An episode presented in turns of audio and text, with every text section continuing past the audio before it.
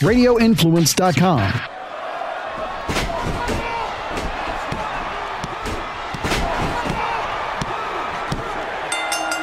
You are sitting ringside with David Penzer on Radio Influence. Sitting Ringside. My name is David Penzer. We are so happy, as always, that you are here to listen to this thing we call a podcast. You might have noticed that I did not say it's a world gone mad, week four, or week five, or whatever week it is. I figured you listen to the podcast not to be reminded the world's gone mad, but to take your mind off it. So that's gone, um, and we'll just assume that the world will always be mad. Uh, not, not. Hold on. Don't take this the wrong way. Not like it is now, but in some form or fashion. Um, sorry from the bottom of my heart that we could not be. Uh, I was really looking forward to talking WrestleMania with Jerry Petuck, the boss. Uh, oh, by the way, the boss wants me to tell you that this is the first week we have done this where he's not here with his computer to get all my volumes right. And so he's at his studio, uh, home and studio or studio, I don't know where. And I'm at my office. So we're working out on any kinks. So if the volume's a little screwy, we're going to work that out in the weeks to come. So, are you happy, Jerry? Um, oh, I forgot he can't talk to me. So anyway, um, or you could talk to me. He can't talk to you. Uh, so crazy week. Uh, I, I took copious notes, three page on a full pad, and I write small of notes. I write so small that I starred some of the things I wanted to mention, just the highlights, since it's a week later. And uh, I, I, with with two lights on in my office, I still have to use the flashlight on my phone to see what the heck it says. But um, but uh, I was supposed to tape on Monday, and I woke up on Monday. I think if you follow me on Twitter, and if you don't, why not? At David Penzer, all one word, D A A V I D P E N Z E R, David Penzer. Follow me. Um, but I, put this on Twitter. I woke up on Monday. Well, actually, the wife woke me up and she accused me of not paying the Wi-Fi bill and I had just paid the Wi-Fi bill like a week earlier. So I said, "Yeah, sure, I paid the Wi-Fi bill. I swear to God." And um, what had happened, I guess, is there was a car accident in the front of our neighborhood, and the Wi-Fi went down till about three, four o'clock. At which point, at about three o'clock, I had to get in my car and drive. And I'm just been home. We're taping this Sunday evening, uh, so really, the night before you're going to hear this. Uh, not the interview that we're going to do for you. And by the way, we have a fascinating, fascinating interview with former adult film entertainer, uh, professional wrestler, and uh, someone who's doing a one lady show that has been getting a lot of buzz. She's very opinionated, and uh, it will be an interesting 30 minutes or so. I'm talking about Jasmin St. Claire who worked for ECW and owned uh, 3PW, I believe the promotion was called. We'll talk about all that, plus a little bit about the adult entertainment industry, her thoughts on the women's re- revolution, which will stun you. Uh, talk about cancel culture. She's about to get run off Twitter, but um, but you're going to hear those after my rambling. So stick around. You do not want to miss this interview. I guarantee you, it's going to go viral, and um, so so be the first to hear it. So um, so as of now, we're taping the opening and the close uh, Sunday night at 6:42 Eastern Time. I just got home. Can't really talk about where I've been. I will tell you two things. I was not uh, Baker acted and put in a mental facility, although probably I deserve to be.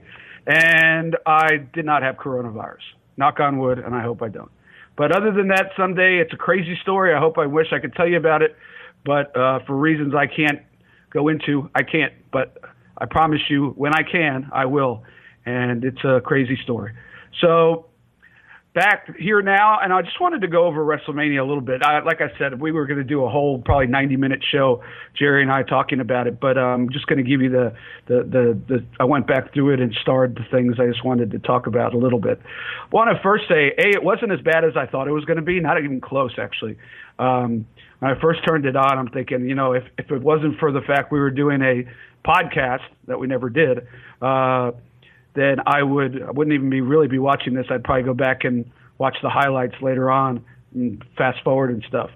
Uh, I want to send a huge, huge, huge kudos to all the wrestlers, the uh, more, more, mostly the wrestlers, but also the the production people, the agents, the um, everybody involved, uh, but particularly the wrestlers. Uh, you know, a lot, most people, uh, some people don't know this, but adrenaline has a lot to do with pain tolerance. And you know, they might say it's scripted entertainment, but wrestling is is a, is a painful athletic endeavor. Uh, no matter how great you are and how much school you've been to and how how many tricks you picked up, uh, you know, it hurts. And um, and so the roar of the crowd is an aphrodisiac that takes away, uh, you know, some of that that pain, and you know, and and and gives you uh, gives you the momentum to uh, to, to to to keep on going. And they all work really hard. I want to pay a special thank you to. Uh, the ladder, ladder match participant John Morrison was the star of the show, followed by Kofi Kingston, and of course um, Jimmy Uso or Jay, one of, whichever one of the Usos it was. Uh, great match, and I can't even imagine some of that stuff they did in a regular show in a stadium full of 70,000 people. But to do that in a uh, studio with no fans, uh, you know, that's that's just amazing stuff. I, I can't stress, and everybody worked their butt off from the first match to the last match. Well, the last match maybe not so much. That was uh, quick and uh, probably for the best. Uh, but almost every match they worked their butt off, and the and the ones that didn't work their butt off, there was a reason they kept it short, and I'm probably I'm sure nobody was uh, was upset about that. So want to want to just send a big big big uh, high five as as as uh, Diamond Dallas Page would say, self high five to all of the talent and to a lesser extent everybody involved in the production in these times. So I'll go on and just give you a little bit of the highlights. Loved America the Beautiful montage. My wife got goosebumps. My 25 year old son got goosebumps. I got goosebumps. Uh, it was fantastic, and whoever's idea it was should get a raise. And um, I love the opening package. Um, I, I wish they wouldn't have shown the same exact one both nights, but I get it. From the amount of times that they showed all the talent, it seems to me like they are pushing Seth Rollins, Charlotte Flair, Becky Lynch, Drew Galloway, Roman Reigns, and Kofi Kingston. Those were the ones who were featured the most. And while I am a huge, huge Kofi Kingston fan and loved the, the run up to him winning the, the world title last year at WrestleMania, um, it seems to me like they're keeping the New Day, you know, together as a team and not Kofi as a single. So I found that interesting, and, and I wouldn't be surprised based on that if if Kofi uh, got a little bit more of a push because uh, th- that's where the the package was based around those characters. Uh, we opened with the Gronk being on uh, Gronk being on the perch. The perch makes me think that Gronk would have been doing his party at the pirate ship in Raymond James Stadium, uh, which would have been cool actually. But uh, that's that's that. Maybe I'm just um, maybe I'm just putting two and two together. But that was my thought is that probably they were going to do some kind of party with VIPs and plants and stuff on the pirate ship, and that's where he was going to host it from. Um, I know they've been doing this for a while, uh, and if anybody has an answer, let me know. But I, I, uh, because I was watching closely and taking notes, I noticed it. They the, they have some some lovely ladies and, and good interviewers that, that do backstage interviews. They ask a question, hold the mic, and when the talent walks off normally when you do interviews, you pitch to something. You say, okay, now, you know, let's go to this package talking about Roman Reigns and Seth Rollins. I'm making it up. And, or let's get to the ring. They don't let them pitch to anything. They pause and then they look confused. Uh, every time I saw one of these interviews, they look confused, like they didn't know what to do next. Uh, if anybody has any idea what the, that is for about, uh, it doesn't make any sense to me. Uh, the only thing I want to say about the Sami Zayn Daniel Bryan match, which I actually thought was a good match, was I have writ- written here and I put on Twitter Dustin Diamond playing the role of Sami Zayn, playing the role of Larry Zbyszko.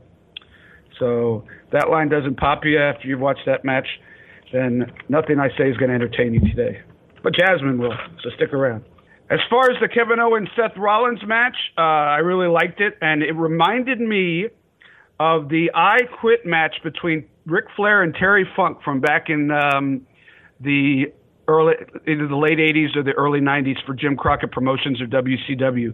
If you've never seen that match and you enjoyed the Kevin Owens Seth Rollins match and all the going back and forth, a lot of these matches had people talking back and forth, but this one in particular because of the stips and the violence uh, reminded me of the Ric Flair Terry Funk I Quit match was one of the greatest matches of all time in my opinion. Um, you could put go on uh, Twitter or YouTube and Google that match, and I'm sure you could check it out. But uh, if you like Terry Funk or you like that kind of action, uh, be sure to look for that and uh, tell me if you think I'm correct. Love the Boneyard match. Love the sound effects. It now it could have been groan worthy. It could have been something that um, didn't work, but it, it worked. And I was wondering if uh, the car window uh, picking up the the steel rod and that he hit in the hands and punching out the car window and then getting cut open. I was wondering if that was like a rib on Goldberg, because um, Goldberg was supposed to do that very thing. I think it was in Wisconsin somewhere. It was a WCW Nitro or Thunder event, and um, ended up. Uh, couldn't couldn't get the the little rod to work, so he ended up punching the window himself and almost bled out and was out of action for a long time. So I couldn't imagine any other reason why they do that other than just like a, a wink wink to Goldberg.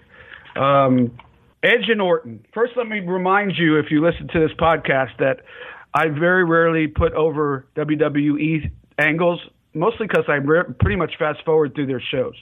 And um, I loved the lead up, the build up to this Edge Randy Orton match. I particularly, on several occasions, uh, mentioned it and put it over how much I loved it.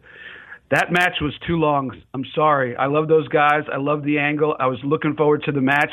It went too long, and it just really dragged towards the end. And uh, uh, I know I'm not the only one who felt that. They worked their ass off. It was stiff. Uh, Edge is crazy for doing the stuff he's doing right now, jumping through a 10 foot table. Uh, it's a false finish, no less. But um, it just it went too long and it didn't work, which is a shame because it should have worked. And finally, before we move on with this morning's entertainment, or whenever you're listening to this, the very uh, controversial House of Fun Firefly House of Fun match between John Cena or Bray Wyatt. I loved it. I liked it better than the Boneyard match. I loved it. And by the way, I, put on there it's the only time at any WrestleMania that not one person booed John Cena when he came out. Anyway, I loved it. It was a shoot. It was part shoot, part poking fun, uh, part real emotion. Uh, really no wrestling other than a, a finish, and um, sort of a pass into the torch in a strange kind of way. I loved it. Um, you can't do it every week. You can't do it with probably every month stuff like that. You could probably get away with doing like the Boneyard match, cinematic stuff like that.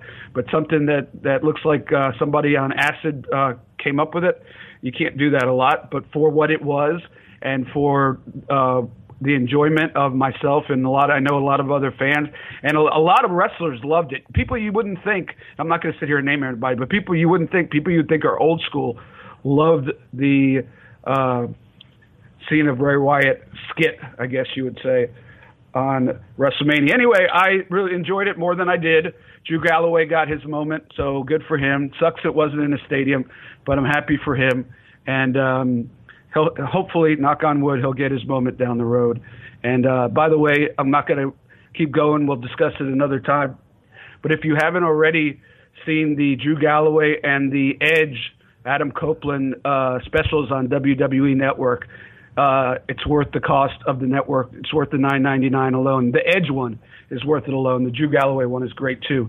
So hopefully we could talk about those in another another time. But um, I thought those were very well produced. And the Edge one, if uh, you didn't get emotional watching that at the end of the the documentary, you uh, you're a better man or woman than I. That's all I could tell you. It was uh, it was uh, you know WWE put uh, their production has always been better better than anybody else I'd say in the world, uh, and um, it, it, it was as well for both of these specials. So I, if, you haven't watched those, go out of your way to watch it. Uh, if you haven't watched the how, uh, Firefly House of Fun match, watch it. Let me know what you think. Let me know what you think about my comments. Uh, like I said, follow me on Twitter at David Penzer. I uh, I am very uh, easy and and uh, we'll talk about almost anything except politics. And um, for example, last night I was in a hotel in the Bible Belt, and I wrote at 12 midnight that um, I was hoping to get Waffle House, but Waffle House was closed, so I had to get two candy bars, and was wondering which one had the most calories. And like you'd be surprised how many we we we we have we're, we were going on with that back and forth for about an hour. Then I went to sleep, but um, never did get to Waffle House this trip. But uh, back on the diet tomorrow for sure. I want to mention very quickly before we throw to Jasmin St. Claire. Um, I'm sure a lot of you uh, listen to the Jim Cornette Show podcast with Kevin Sullivan. Um, if you haven't, you probably should. If you have any interest in the whole Chris Benoit saga, uh, if you've watched the the, the Vice uh, documentary, uh, even if you haven't, and I still haven't watched part two of that, by the way, just as an uh, an update. Um, I will at some point. I will tell you this: I was mentioned twice in that I was the only wrestler, I believe, other than William Regal, who was mentioned by not wrestler, personality, person who was re- mentioned by name in the entire segment. I will tell you that I was very close to Chris and Nancy. I traveled. Kevin Sullivan took me under his wing. Uh, right around that time, that things started getting tough, which was way before the um, the whole angle started with Benoit and Nancy. Uh, when I say way, about six months. Um, and I was also very close, as you know, because we socialized, our family socialized together in our little Peachtree City group with Chris Benoit, and we I rode with Chris a lot too, as we we talked about in the podcast uh, where Chris Jericho was on uh, from earlier in the year. And I will tell you that I'm I'm not gonna I, I you know there's a lot of controversy about this whole thing. Um, I'm not I wasn't at everybody's house every all the time. Uh, God knows what happens behind closed doors. So I'm not taking sides here in any way, shape, or form. What I will tell you is that everything that Kevin Sullivan said in that podcast, to the best of my knowledge, and I have a lot of knowledge of it, was 100% true. I haven't talked to Kevin about it. Uh, he didn't ask me to say anything. I just wanted, since I was mentioned twice, I just wanted to say that as far as I know, and there's some things I didn't know. Believe it or not, I didn't know that uh, that she had stabbed Kevin. Uh, I didn't know that, so uh, they kept that under the wraps, I guess, or maybe that happened earlier before I started hanging out with them. But I didn't know that. But it, for everything I do know, and I do know a lot, um, everything he said was 100% to the best of my knowledge true. So I'll just leave it at that. If you have any other questions, you can feel free to hit me up on Twitter at David Penzer, all one word. Interesting, interesting guest this week, and um, she has done a little bit of everything, and that's an understatement. But uh, very intelligent and uh, very, very opinionated about um, cancel culture and uh, the women's movement and all that stuff. So. Um, I really think you're going to enjoy this interview. So hang on for the ride of your life, a roller coaster like you've never been on. Ladies and gentlemen, please welcome my guest, this week, Jasmin St. Claire. Ladies and gentlemen, my guest this week on Sitting Ringside has done a little bit of everything actress, wrestler, promoter, music industry reporter. And until the world went crazy uh, recently, she had a uh, stage show called A Weird Kind of Fame, uh, the second city in Hollywood, and was planning to be in the cutting room in New York City in June. Her name is Jasmin St. Claire, former ECW wrestler. Uh, she wrestled uh, with us in the XWF as the manager for Public Enemy under a different name. Uh, Jasmin, welcome to Sitting Ringside. Hi, how are you? I'm doing good. It's been a long time. I know it's been like too long. I feel right, but at least everyone's like been doing something cool since XWF disbanded. Yeah, we're going to talk about Public Enemy in a little bit because uh, those two, out, of, out of all the people that we've lost in this wrestling business, those are two of the ones that uh, that I think about the most. But and I know you got to spend some cool time with them uh, when you were, I guess, managing them would have been a better word in the XWF. Um, so tell me what you're doing now. Uh, you stuck inside? You? Uh, well, it depends. Like I've been going out a lot on hikes. I've been riding my motorcycle. I'm actually working on a podcast with my manager for my one woman show, Weird Kind of Fame, because a lot of stories aren't going to make it to the stage. Um, so we're planning this whole thing. Then I've also started taking a dialect class online, which is really odd. I'm used to doing those t- sorts of things in person, but unfortunately, this is all they could offer. So, you know, it's something to stay constructive and, you know, another thing to add to an actor's tool belt, so a toolbox. Um, and, you know, I've been getting an online store ready through Shopify and so forth. Oh, and good. just planning my show for June in New York City at the Cutting Room. So the show isn't dead. It's just that there are some new dates for the Second City one, and I'm sure that'll happen over the summer. But I'm totally fine with what's going on. I think it's a great time for people also just to sit back and think about things. Not not because I'm saying it's the end of the world. It's not the end of the freaking world, but just to think about things in general, life. You know, things people we've you know let go from our past maybe, and you know I just repaired a friendship of five years. We didn't speak in like eight months. and, you know, we were both thinking about this whole thing and, you know, the friendship is repaired. So Yeah, I've had some sometimes, people reach. things aren't as bad as you think, huh? Yeah, I've had some people reach out to me that uh, I haven't spoken to in 25, 30 years uh, through uh, through Facebook uh, PM. Wow. And uh, That's a long time. you, were talking. You were yeah. I'm I'm an old guy. You were talking about a dialect class. Um, I understand you speak five different languages. Is that correct? Right? I'm learning a sixth now. I'm actually learning Finnish as well. Why why wouldn't you be? Why why the heck not? What is what? How did you learn all those languages? And is there an advantage as an actress, or just is it something that Oh, you're always yeah. interested in? No, I've been speaking French since the age of five. I And took the it other- in school, and then I took Latin in school as well. Um, I speak Spanish, Portuguese, French, German, and Norwegian, and now I'm learning Finnish. And of course, I speak English, but I don't know if you really want to, you know, call English as a language really because it's something we speak all the time. Do you get? I always wondered about people that can speak a lot of languages. Do you get like confused, or just does the mind go like right? If if I said to you, I'm going to have a conversation with you in Latin, uh, your mind would just switch right to Latin, and you'd go naturally. Yeah, it happens naturally. I mean, I was at a uh, a conference a conference ago, and the guy sitting to my right of me spoke French. I spoke English, and the guy to my to the other side spoke Portuguese. So it was really cool, like speaking both languages, kind of turning to one person speaking one, then to another speaking another, and it was just this really cool, different dynamic. Um, yeah, it was fun. It makes life more interesting. It definitely does not leave life, you know, boring.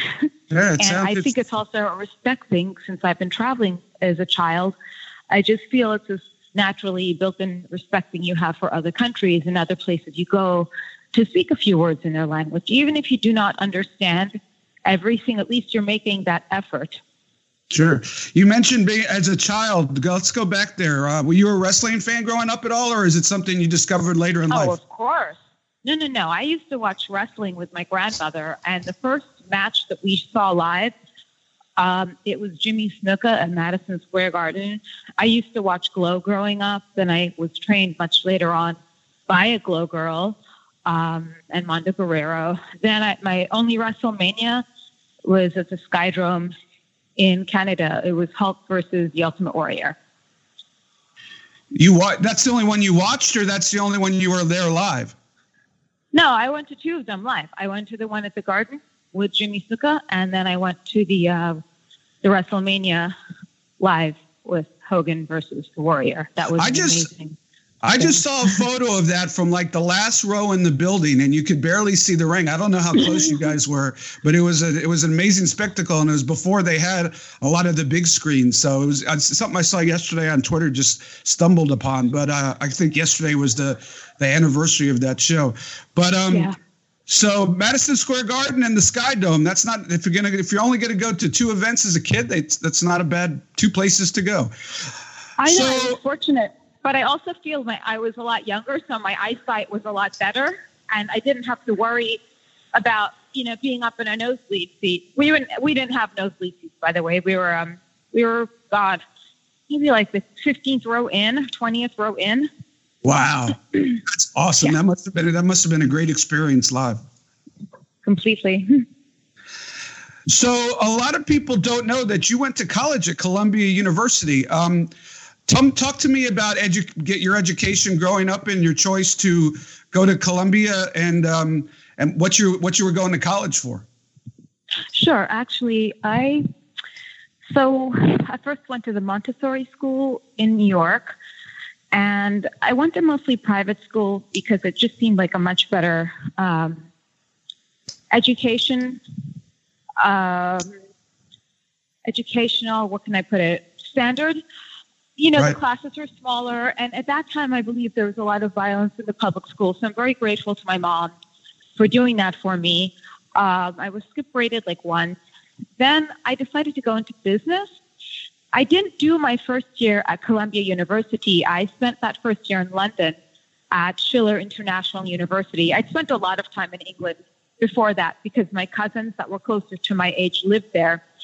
So my mother would send me there quite a bit to travel and see them. Then, um, then I transferred to Columbia. It just seemed like a cool thing. Like Brooke Shields went to Princeton. There's no way I'm going to go to freaking New Jersey to school. So, yeah, I lived in New York. It's Columbia. That's the Ivy League. There's, I'm not going to Boston. So, yeah. did you graduate no from offense, Columbia? By the way. Yeah. I did. My degree's in business.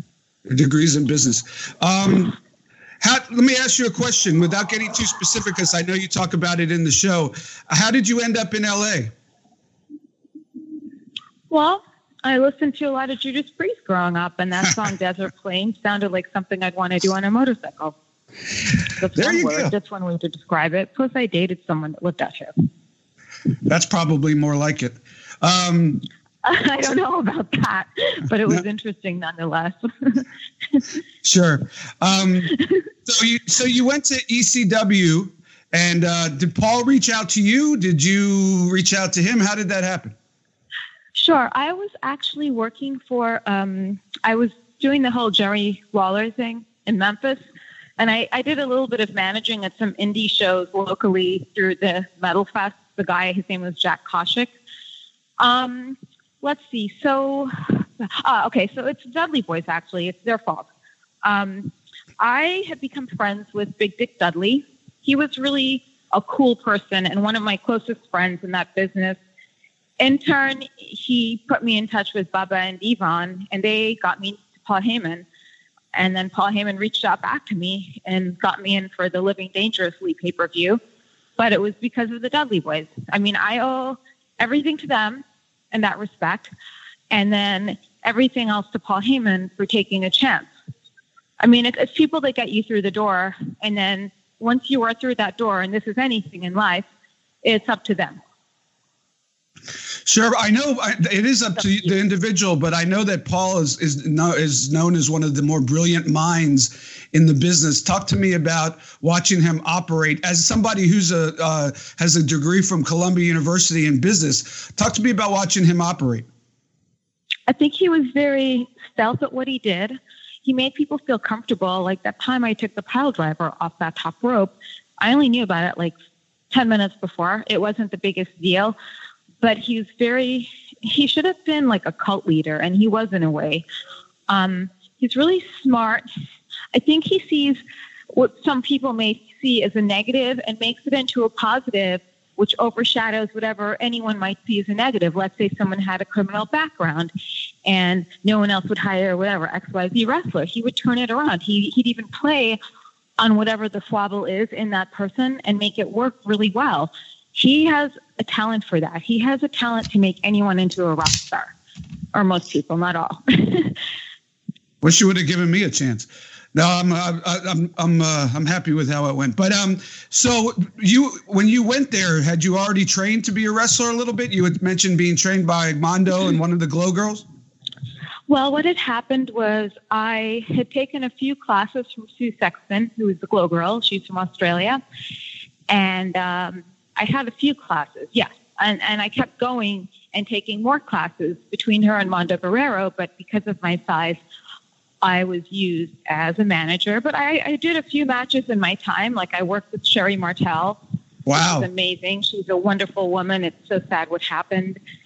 And it's really nice, like going there, and then people gave me a chance. Like, you don't know what to expect when you get certain people in a locker room. Do they know how to be respectful? Do they know how to shut their mouths up? Do they know how to, you know, actually understand that, you know, you're trusting your body with someone and your safety and vice versa? And um, not everyone gets that, I feel, even people that have been around longer. But yeah, it was quite a privilege for sure. Wow, that's that that that I, am having memories now of, of Sherri Martel. What a what a wonderful human being she was. She she was Crazy. you know when when she was out there, she was as mean as mean could be, and she could and she could kick your your ass. excuse yeah, my French. Yeah, exactly. i was talking mostly about the guys, but then you get to the back, you go out to the bar, and she's a southern, you know, most southern, most respectful, nicest lady in the world. Yeah, it was really weird. It was that markout moment, and I was kind of scared because I got to meet one of my idols, but I understood you can't. It's like a different version of stage fright, where it's um, I don't know what you want to call it, fan fright in a way. Would that make sense? Sure. Yeah, yeah and it was interesting. It was interesting doing a lot of those shows, even like the indie shows on the some days when we were off, meeting like the Iron Sheik, Abby the Butcher, and everyone. So yeah, it was quite a, a world on its own, but it was an amazing world. It's one I would totally relive again without you know without a doubt. The Iron Sheik is one of the most Iron Sheik is one of the most unique individuals I've ever met. and, and and similarly to Ric Flair, what you see is what you get. What you hear on the internet and what you might see in documentaries is exactly uh, the Iron Sheik, 24 hours a day, seven days a week. So oh, God bless. God, yeah, scary. Cheeky. So, amazing. So um, I, I didn't didn't know you took. I remember it now, but I didn't mention it when I was doing the research. I never came across it for the uh, the research this interview. Uh, I didn't know that you took a pile driver off the top rope. About that because that that takes some guts. Yeah, that was cute. And Balls Mahoney Nutcracker. See, I've taken a lot of bumps. You know, whether you either find it on RF video or something. Um, yeah, it was interesting. I mean, I trusted Rhino, and bear in mind, these guys are like sweaty, and they, um, you know, they could be a little bit slippery. It's a very, and you perch up on their thighs, no matter how big they are, and you're up in the air. It's adrenaline rush is over. Uh, and I, I, like the adrenaline rush. I, I live for that. That's a heck of an adrenaline rush. Uh, did you did you right. feel it? Did you feel it at all, or did uh, did he totally protect you? I didn't feel it at all. I mean, the only thing I ever did feel was Nicole Bass choke slamming me, rest her soul, but she is. I don't think she earned the word the green giant, the term, for any reason other than that. So I'll leave it as, you know, that is what it is. Sure, sure. Um, you you mentioned uh, uh, liking adrenaline rushes. Do you wear a helmet when you ride a motorcycle? Who? Do you wear do you, when you ride a motorcycle? Do you wear a helmet? Always, yeah. I know Florida is a no helmet state. Connecticut, um, Pennsylvania, Ohio, but I always do. I have a full face helmet. I so mean, you that- have to. There are a lot of idiots out there in California, especially with these Uber drivers that are so stupid. and then you get these girls on their cell phones doing their selfies and, and doing their dumb little videos, not really looking at what's around. Um, you know, and a lot of these millennials just don't get it. Keep your freaking eye on the road or don't drive.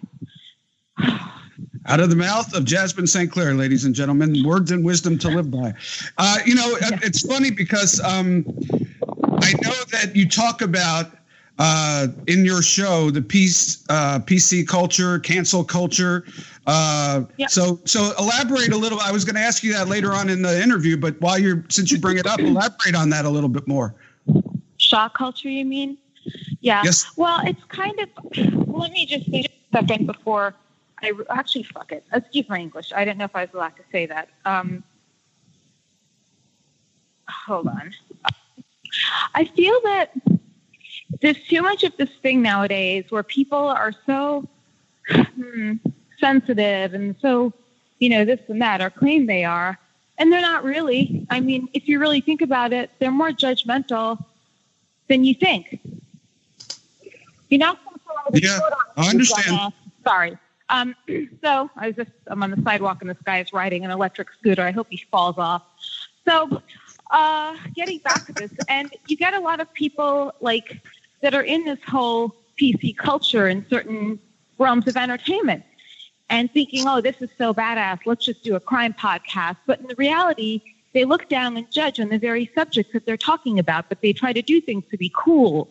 And we're in this whole wave of where people come across, have this victim mentality. And if you have this victim mentality, that is all you will be seen as for the rest of your life. And, and I can't take people seriously when they do that, when they go on these podcasts or these shows to talk about being a whatever, an AKA victim of this, victim of that. No one is a victim.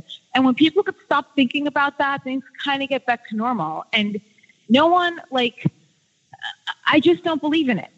I mean, unless you're like some old elderly person. And it seems like everyone is doing this whole of victimhood and shaming, and you can't shame and you can shame. It's very hypocritical. So I can wear a miniskirt down the street, and people will call me this or call me that. Fine whatever, I've heard worse. But yet, if a 900 pound girl goes down the street with the same skirt and fishnets, it's totally fine. She's embracing herself.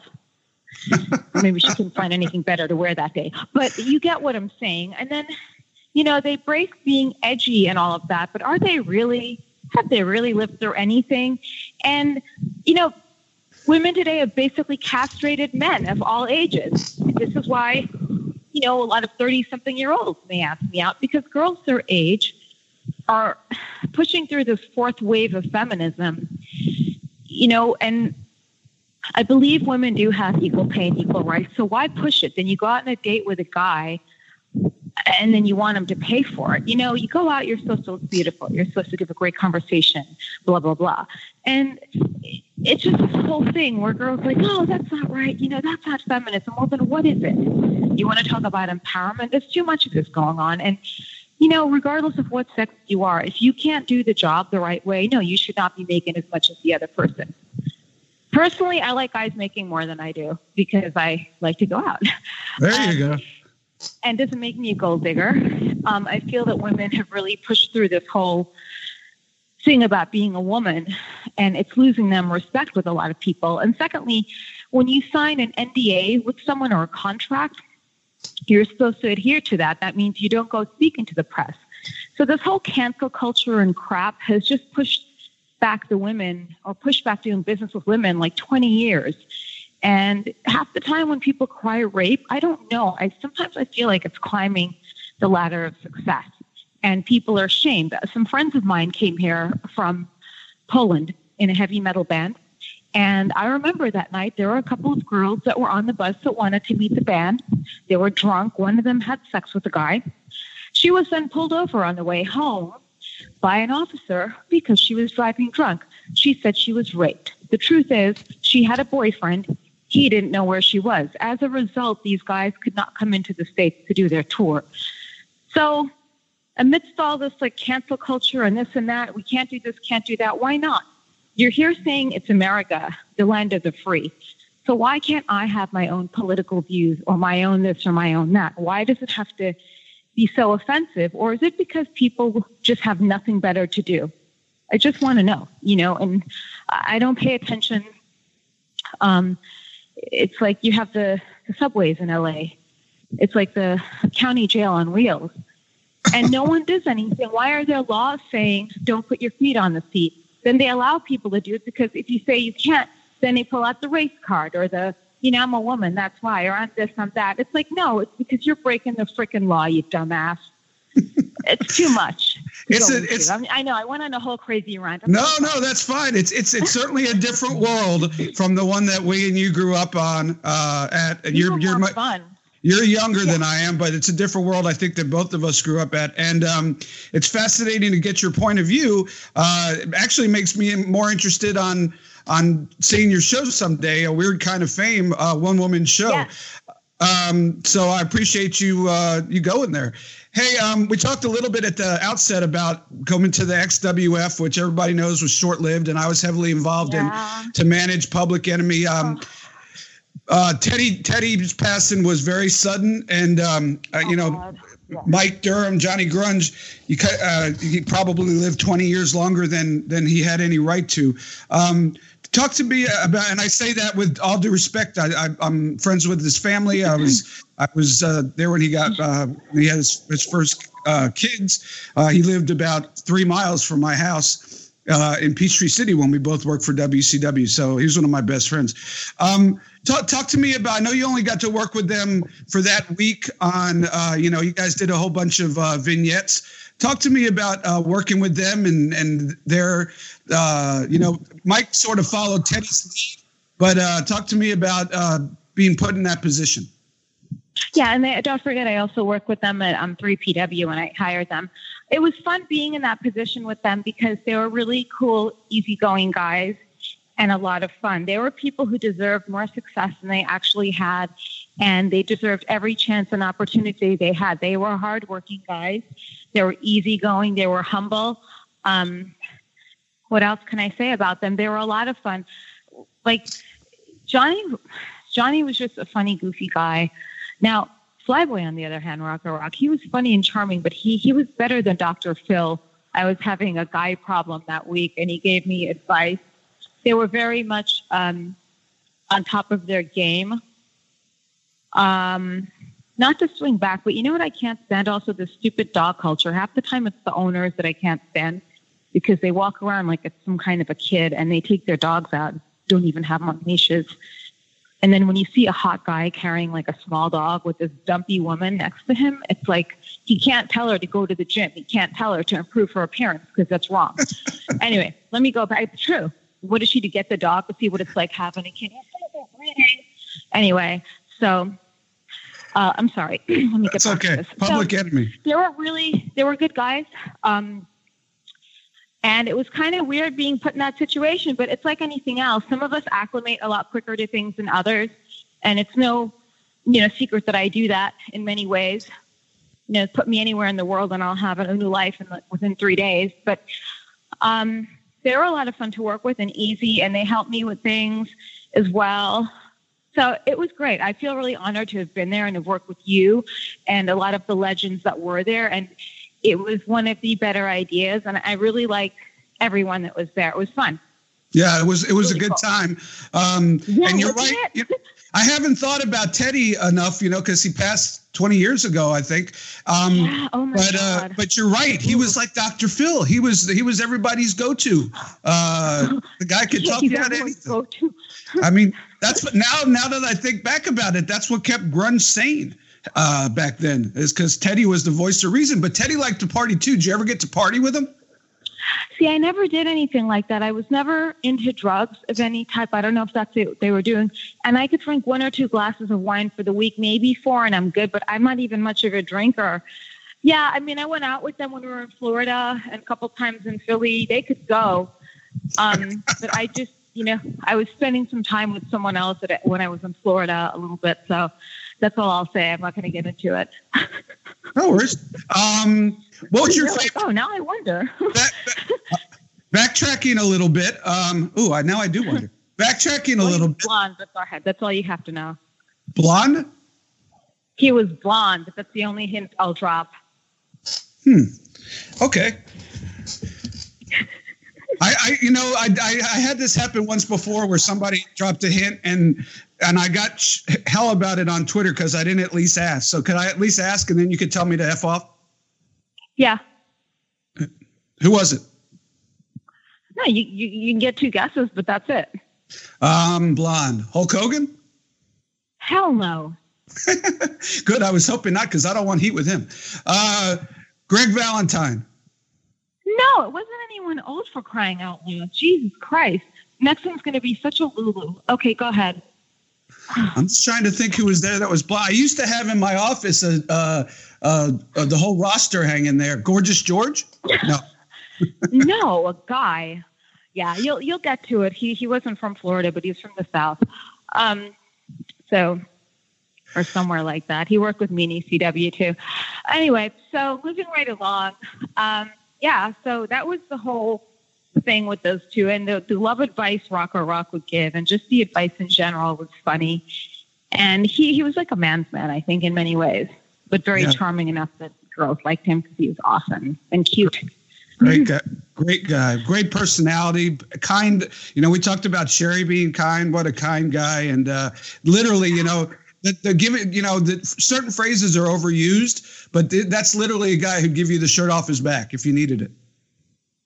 Yeah, I mean, he'd give you like the last ten dollars in his wallet if you really needed it for, you know, whether it was to buy hookers or drugs or whatever, you know, whatever stuff it was. He would do that. Not that I ever asked him for um for that type of thing, but yeah. So you mentioned three PW wrestling. Uh, you and uh, your boyfriend at the time, Blue Meanie, I believe, uh, started the promotion. Talk to me about going from an actress to a wrestler slash manager to uh, somebody who ran the whole show. Oh, it was fun. I mean, I already had it a degree in business. Like it was like second nature to me. Um, it was a lot of fun doing that. That's for sure. And um, you know, we it was my idea. He came up with the name, but I was the one that actually owned it and ran the stuff. Make no mistake. Um, so that was that. Yeah, and it was kind of cool, but I got sick of some of the egos towards the end and people bitching and complaining when they're getting paid 500 bucks why they didn't want to pay like a $75 change fee. And this is someone who was on TV too. Um, but a lot of people were pleasant to work with. It was fun doing things from that, but it was time to move on. Uh, it was fun having Todd there. It was cool to like get your friends' work who were actually talented. And we had the DVD deal that I secured. We had TV all over in England. So it was something really different and cool. I'd left like a lot of the creative stuff up to Todd and then, um, you know, some, some of the stuff up to Meanie as well.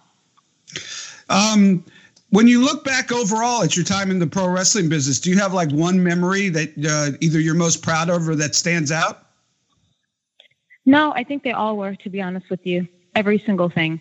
Even from the first day I went back to the ECW arena and uh, my, you know, my top fell off because of jazz. But I just, everything has been a pleasant memory. I've not had one single bad moment working in that business, I have to tell you. And that's a business, even if I was offered a job as a commentator or like a manager, I would, to- I would so take it in the drop of a hat. Um, I wanted to go to AEW, but I don't know what they're doing there or who to even contact. But who knows? You know, that is something I would totally pursue again for sure. And I know that my promos would be a thousand times better than before. Um, yeah. And you could do them in like six di- different languages once you learn Finnish. right? I could do my my show in like a zillion different languages. So There you go. you know, Um, as as you may or may not know, because I don't know how close you follow it, uh, women's wrestling now has become. Uh, it, it used to be back in your day, for lack of a better word, um, you know, uh, mud mud uh, mud Yeah, wrestling matches and cat cat fights and stuff like that. And Yeah. last year, the the women women's match uh, for the world title headline WrestleMania. Uh, Impact Wrestling has their world heavyweight champion Tessa Blanchard, who's a woman. She does intergender matches. Uh, and I, I know you have a lot of feelings, obviously, about about some of the negative changes. What do you think about that as a positive it's change? too much. It's too much. Let's keep it the way and what it was, and you could mix it. I just feel like it's too much catering to this whole Me Too movement and all this stuff. It's too much. Just leave it for what it was. You mix them in, and that's it. really? I mean, seriously. And I'm, I'm not trying to be biased against what their talents are. Lita was very talented, but it, it's too much. Let's drop it now. And let's go back to what really sold tickets back in the day. This sells as well, yeah, but it's not the same. It really isn't. I don't think it is. Ah, interesting. It's nice to have the matches in there. It's great. It's nice to have the women as managers because that always sold. I mean, it's sex and violence itself. Like, not to sound like a chauvinistic jerk on, but you know what I'm saying? If you ever want to go viral, tweet that out someday. I promise What do I? What do you. want me to put? No, I was going to say if you ever wanted to go viral, you could tweet that out because uh, it would. Uh, the, these these women are very very proud about what they're doing and uh, probably would have a They different take. But. I have a lot of respect for for everybody's opinion. That's the thing. Uh, you know, the one thing I'll say about the cul- cancel culture. respect that. Yeah. I, I, you know, I respect your opinion. I respect the fact that uh, you know Tessa Blanchard goes out there and works her butt off and deserves everything Yeah. she. So the, you know, th- that's I'm not saying she shouldn't, but she should still get a recognition. But stop trying to push the whole thing. Women this, women that. We get it. Okay, we get it. Women can do it too. We totally understand that. So let's just drop it, and you know, let's go back to our regular program. We get it. You guys proved your point. It's just like having a like a prosecutor that's a woman or a different ethnicity. They kind of like they go out and they work super harder to prove themselves. So you already proved yourself. So let's move on. So, and if internet is, if the internet is true, and if Wikipedia is true, um, then you were Howard Stern's number one rated guest in the '90s. Yeah. Is that accurate? that is true. Talk to me. 100%. Talk to me about going and doing Howard Stern because uh, you know he he doesn't throw softballs. right? So that was um it was really easy to deal with him because. Yeah, it was super easy dealing with him. Uh, because don't forget, I grew up listening to him as well. I, I participated in his record. Um, what did he call them? His record replacement things, where he'd replace albums that you had and so forth. So it was really cool. And another thing, meeting one of my idols. He was fun, and I didn't have any problem answering his anything he asked me um, in a very let's see a very honest way because I wasn't really taught to do this thing where you have a mask to a degree. Um, it was interesting. I really felt flattered going on there a bunch of times. At the time, I had no idea that I was participating and creating becoming this whole part of the shock culture, which is really cool because people could only imagine what it was like back then. You know, in my show, A Weird Kind of Fame, we do show clips from part of these things because you have younger kids, younger people that come to the show and always heard about it, but they just never really saw it live, like what it was like. And it's sad that they will never have that ever. You know, they'll have these low rent like podcasters thinking they're being edgy and cool, and they don't understand. Howard had a way about doing it without being too overkill and trying to be cool and outrageous and shocking. That's been done. So anyone else that does it after that is like a low rent wannabe. You can't do what Howard did, and you can't just put a microphone on with your laptop from your mommy's and daddy's place and, you know, do it. It's a really special thing he had. I don't know what it is. It's because it was organic. And you could tell when people aren't being organic when they talk about things. And you can tell when people are doing it just to be obnoxious. You could definitely tell when they're doing it to try to shock and outrage people and get attention, but it just doesn't work, period. Was there anything that you said on his show ever that you like the next day you thought, you know, ah, I probably shouldn't have said that? No. I didn't think how so. fast I was to answer that. I, did, I, I didn't, and I, and I, if I had a hundred dollar bill right now, I'd have put it on that. You would have said no. You, you're not the type to, to, uh, to regret anything that you do. Um, No, you're not supposed to. When you go around regretting things and you start throwing a pity party, you become a victim. And if you want to live with the mindset of a victim, that's all people are ever going to see you as, and you're never going to grow as anything in your life. Case closed. It's one thing being like an elderly person that was killed by, let's say, the Night Stalker. It's it's one thing, you know, um, not really being able to defend yourself. And those are really bad things that happen. But when you hear about these other things, oh, I'm a victim, but it's like, that's your card you're going to play. Okay, fine. you do that. A lot of bad things have happened to me along the way, make no mistake, but you don't hear me crying and complaining and becoming this and doing that about it. I just don't because it's not in my blood. It's not in my mindset to do that. It's in my mindset to like do things and you know, whatever, ha ha ha, or just keep moving on with it. And that's how your life goes. You're, I don't believe in reincarnation, and I would never want to be reincarnated. I don't want to trade my life or my family or my parents for anything in this world.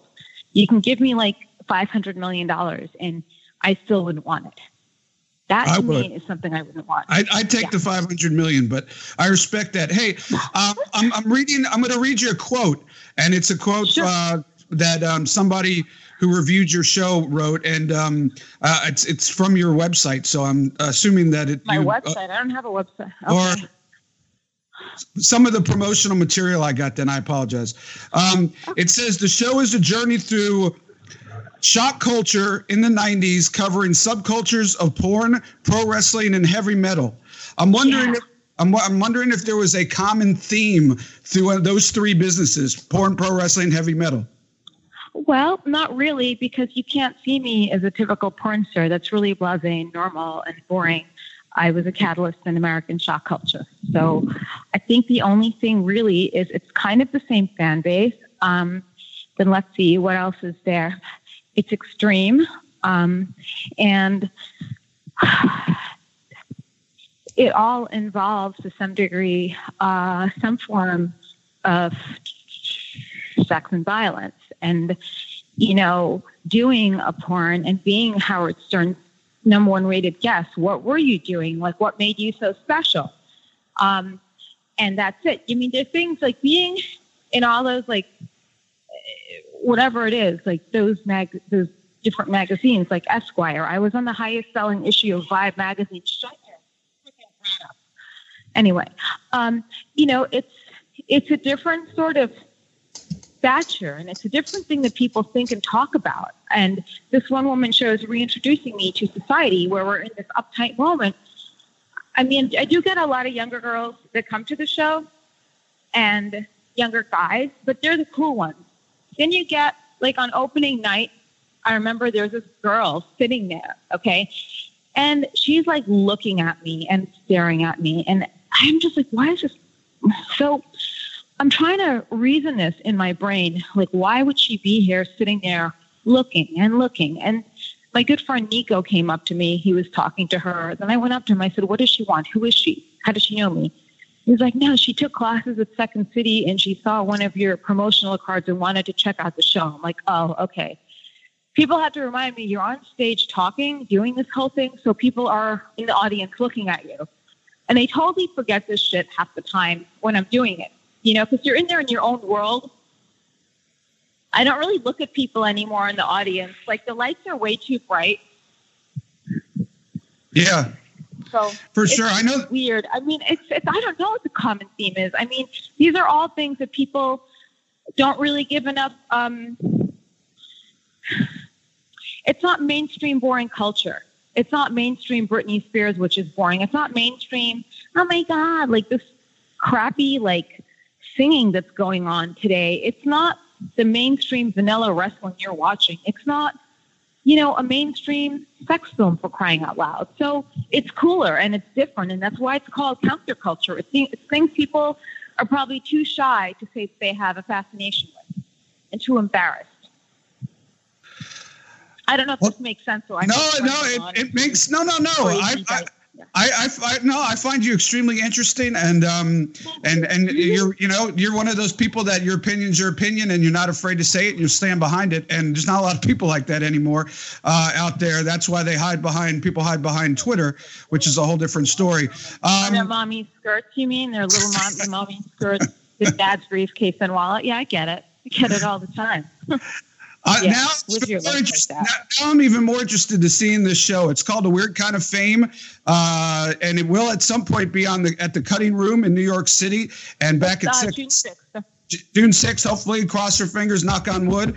And um, and if people want to follow you, I know you're on Twitter at Jasmin St. Claire, correct? That is correct. No E at the end of Jasmin, E at the end of Claire. Jasmin, it's been, uh, like I said, you're a unique person, and uh, it's been a pleasure talking to you. I wish you nothing but the best, and hopefully I can catch the show one day. Thank you. I hope it comes to Florida. Let's hope. And, you know, I wish you the best of everything throughout this insanity, and stay productive and stay peachy. Ladies and gentlemen, I want to thank Jasmin St. Claire for being honest and telling her story. And if you want to hear her more of her story. I've heard rave reviews about her one woman show where she goes into detail about the adult film industry and how she got involved and uh, her whole life basically. And um, uh, no matter what you think of her, no matter what you think about some of her comments, that I'm sure will go viral because uh, there's a lot of women that are very proud of the women's revolution. And she doesn't. Uh, she was texting me after we did that. She wasn't wasn't like she wasn't proud of, the women's revolution. She just thought that you shouldn't harp on it, and that everybody should just uh, be treated the same. And anyway, you heard what she said. I'm not going to put words in her mouth, but I'm sure that there's going to be some on social media that don't take too kindly to the comments. So, uh, but but I thank her for her honesty. Um, speaking of the cancel culture and the Twitter and all that, uh, next week we're gonna have we're gonna continue with the same theme. I guess we're gonna have a really interesting guest uh, who has recently changed his gimmick and mostly as a shoot, which I was able to find out in a um, interview that I heard with him. And I'm talking about Joey Ryan, who's now doing a cancer culture gimmick in Impact Wrestling, and the re- he's going to talk to us about the reason why he did that, uh, about the thoughts on the, all the heat that he took for doing the uh, penis flips and about his career as well. So, looking forward to having Joey Ryan, and I guess kind of a different uh, uh, side of the cancel culture. Also, meant to say this in the uh, WrestleMania um, comments, but while I thought the Edge and uh, Randy Orton match was way too long, as we talked about, as I mentioned.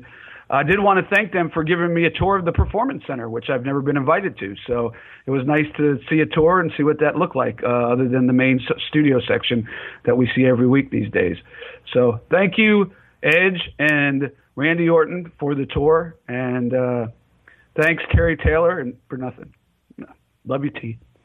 All right, ladies and gentlemen, again, follow me on Twitter at David Penzer, all one word. If you have any questions about anything we talk or opinions about anything that I talked about, any WrestleMania stuff, the Kevin Sullivan interview, anything about Jasmin, uh, you can hit me up, and I'm happy to to talk with you uh, for sure. And don't forget, next week, Joey Ryan. I think that's going to be a fascinating interview as well. So stick around for that. And we got a lot of great interviews lined up. I've never had so much depth on the bench, so to speak. Knock on wood. Now I'll try try to find that somebody and everybody that said they were going to do it are going to say no. But really, we've never had that this much depth uh, on the bench. So I'm really looking forward to the summer and beyond.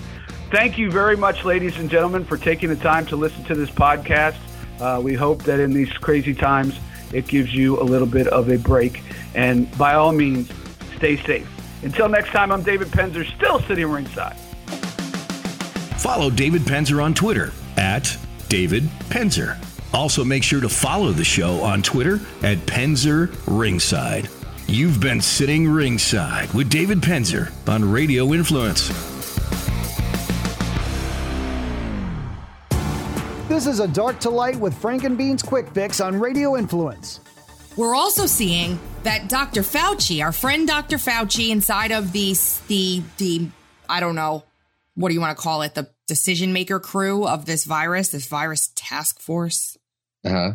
um, is saying now that he doesn't think that we should ever again in our lives shake hands with anybody, ever. Well, that's you know that that's really at the the basis of all this to say I think it's time that we get back to work. Well, it's e- even if we go back to work, the the real thing here is that there has been a precedent set, and you know I'd put money on it that every flu season hmm. from from now until whenever there's going to be at least one state, one county somewhere that does full shut. Everybody really loves these new powers that they have acquired. This has been there's been way too much. Yeah. So yeah, we go on back, and all this was on on a knee jerk response because of people like this Fauci guy saying that there would be a quarter of a million people dead by summer, and now they're saying that we we may end up with just regular flu season totals, um, while every, while mysteriously every other disease is seeing uh, plummeting death rates at the same time. Mm-hmm. Yeah, no one else is dying from anything. Yeah, no, it's just it's amazing. It's all amazing. And that and that Brooks, that Birx woman, she I I, I heard it coming out of her mouth that they're they're they're telling everybody it doesn't matter if you have if you're dying from five things. If you die positive of COVID, we're counting it as a COVID death. Like, oh, all right. Well, then I mean, what is everybody believing about this? Eh, it doesn't it doesn't even matter to me anymore. Dark to Light with Frank and Beans can be found on Apple Podcasts, Stitcher, TuneIn Radio, Google Podcasts, and RadioInfluence.com.